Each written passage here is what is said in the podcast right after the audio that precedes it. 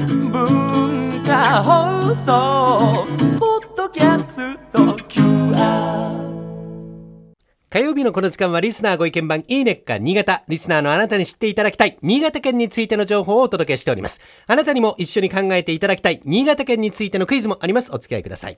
まあ夏と言いますと、新潟県人が愛してやまないのはあれです。あの野菜が美味しい季節。今年も新潟の枝豆ご紹介しますよ、今日は新潟から電話がつながっております新潟県で初めてのシニア野菜ソムリエを取得、新潟野菜の魅力を多方面で発信しご活躍されている清野明美さんと電話がつながっております野菜のプロの視点から新潟の枝豆の魅力をご紹介いただきましょう清野さんよこんにちは。ろしくお願いしますよろしくお願いします。はいあの早速なんですがシニア野菜ソムリエというのはどういう資格なんでしょうかはい、えー日本野菜ソムリエ協会が認定している野菜ソムリエの最高峰の資格で、はい生産者と生活者の架け橋となり、野菜果物を通じて社会で活躍することを目指しています。はい、そんなあの野菜ソムリエの目から見て新潟の枝豆の特徴というのはどういうことが挙げられますか、はい、えー、一重に枝豆といっても、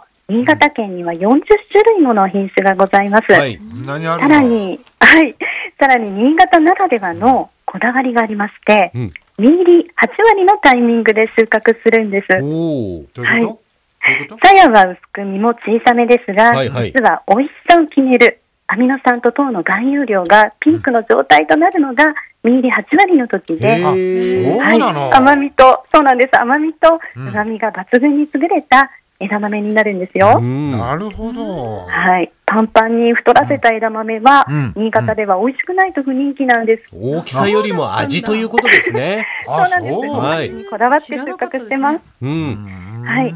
またですね、え幻の枝豆と言われている魚豆という品種があるのですが、酒の魚のこちらは魚という字をそうな書んきますです。ね。ははいい、 すごく新潟らしさが魅力の品種なんです。うん、はい、こちらは9月の中旬から10月上旬のわずか10日ほどしか楽しめないので、幻と言われているのですが、はい、独特の香りとコクがあって一度食べたら忘れられません。うん、新潟県民は6月から10月の終わりまで40種類もの品種を枝豆リレーと呼んで楽しんでいます。あの今日スタジオにはこの時期おすすめの新潟枝豆黒崎茶豆を試食として持ってきていただいてるんですけれどもあの先ほどから大竹さんと倉田さんの言葉数が少ないのは食べるのに一生懸命だからですそうなんです。はいいかがでしょうかいただきますこれね、手が止まんないの。止まんないです自ね分の意思に関係なく手が動くんだよね。これパッと口に入れると美味しいですけど、後から甘いこう香りがふわっと口の中で美味しさを追いかけてきますよねお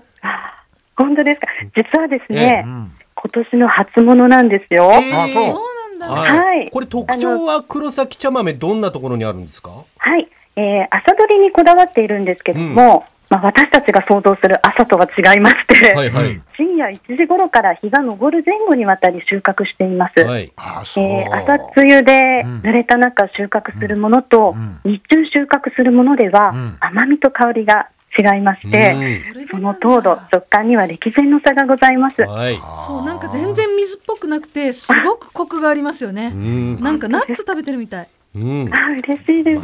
香りがいいですよね。はい、あの通常300キログラム収穫するところ、今日は今日のためにですえね、え2キロ分だけ実を選んで収穫してくださったそうなんですよ。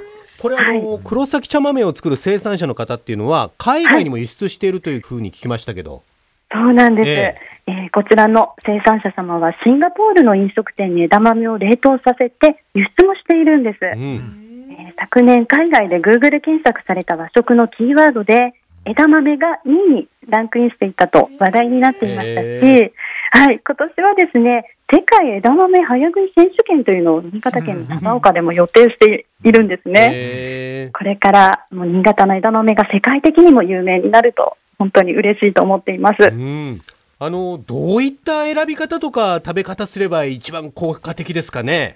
はい、えーまず見分け方ですが、ええうん。豆と豆の間のくびれがきちんと残っているかどうかく、びれはいいなまたうん、また育ちすぎた枝豆はうん鞘の色が白っぽくなるのでうんあ鞘ながるほ綺麗なエメラルドグリーンであれば旨味なやるほど甘みがベストな食べ頃と言えます。はい。成長しすぎるとアミノ酸や糖度も減ってしまいますし、ん枝豆の中の薄皮も厚くなってきてあ食感なもるほど落ちてしまうのでご注意を。はい。はい、で、調理方法なんかありますかはい、おすすめの調理法とい言いますか、ええ茹で方がポイントになり茹ます。で方う んはい、大きめの鍋にたっぷりの湯を沸かし、ん茹で汁の2%程度の天然酒を入れて、はいしっかり塩を揉み込んだ枝豆を短時間で茹で上げます。うん。はいはい。品種にもよりますが、私のおすすめ茹で時間は3分30秒です。あんまり茹ですぎない方がいいんですね。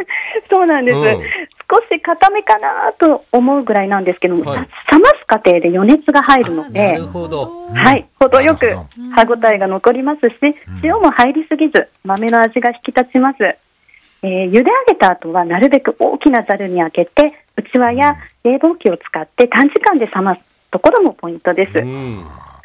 この時の茹でた豆の香りがまた絶品なんです。うん。えーそれからやってはいけないことなのですが、はい流水では絶対に冷やさないでくださいね。おお。はい。これ美味しさが逃げちゃゃうってことですかそうなんです。ええ美味しさとあと香りも逃げてしまいます。はい。へーはいさっきあそのれか天ら然塩がいいっておっしゃいましたけど、そうなんです。あの塩たっぷり使うので、うん口当たりがマイルドな方が、うんあの枝豆の味を損なわないと思いますので、うんはい。枝豆はあの体にもいいんですよね。はい。枝豆は野菜では珍しく、大豆が成熟する前に収穫されたものであるため、うん大豆と同じように私たちの体の材料となるタンパク質が豊富に含まれています。うん。ほそれからビールとの相性がやっぱりすごく美味しあー飲いみ、たい最高だと思うのですが、はいあのアルコールの分解を促してくれる栄養素、メチオニン、ビタミン C、ビタミン B1 が豊富に含まれていますので、飲みすぎや二日酔いの予防にもおすすめなんです。えー、そうだったんですか。う。こ中れでもあれだよね。そうなんあのヨーロッパとかさ、うね、ん。はい、ああいうとこでこういうこの食べ方がまたいいんだもんねそう。ですね。ビールと一緒にとかね。もうシンプルに塩茹で。この食べ方あれだよね。世界の枝豆みたいになるよね。だってね。もうなりつつあるんですもそんうね。ですよね。でね、うん言っていただけるともう本当に生産者の皆様もね、喜んでくださると思います。ね夏場にもいいんですよね。そうなんです。あのー中でもビタミン B1 というのは代謝のビタミンとも呼ばれていて、うんはい消化液の分泌を促すとともに糖質をエネルギーに変換してくれる働きがあり、うんスタミナ不足の解消や疲労回復に力を貸してくれますので、はいこれからの季節夏バテの予防に大変おすすめです。はい。また鉄分や葉酸も含んでいるので女性や妊婦さんにもおすすめしたいですね。はい。はい。ただやはり食べ過ぎは禁物です。おあ、 そう。食べこれ食べ過ぎちゃわないように気をつけなきゃいけない。はい、そうなんです。食べ過ぎちゃうかなと思うんですけどもう、うん。はい、あの低カロリーではあるんですけども、はい。うん。あの他の野菜に比べると少しカロリー高めですので、うんあそうなん美だ味しくて、そうなんです。やっぱり豆大豆なので、はい。はい。 美味しくてこうつい食べ過ぎないように気をつけていただきたいですね。はあーいでも今日はこの八分の実入りがね、そうですね。一番美味しいって美い味うしいっねて。いうのはね、ちょっとポイントだったねね。知らなかったですね。ねえこの新潟枝豆表参道にある新潟県のアンテナショップ表参道新潟館ネスパスにある飲食店でもお召し上がりいただけます1階の物販販売スペースでは新潟から直送される枝豆も販売されておりますのでぜひお買い求めください俺あの一昨日行ったんだよ日曜日。あ新潟館ネスパス、はい枝豆あったね。ありましたかはい、ねありました。はい。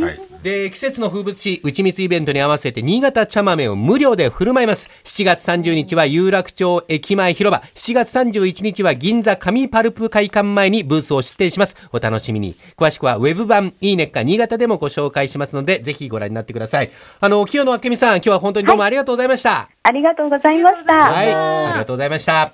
ではクイズをお出ししましょう。枝豆を収穫せずにさらに畑で育てると大豆になるんですね。では、枝豆にあるのに大豆にはないという栄養は何でしょうか ?4 択です。1番、タンパク質。2番、ビタミン C。3番、でんぷん。4番、カルシウム。倉玉さん。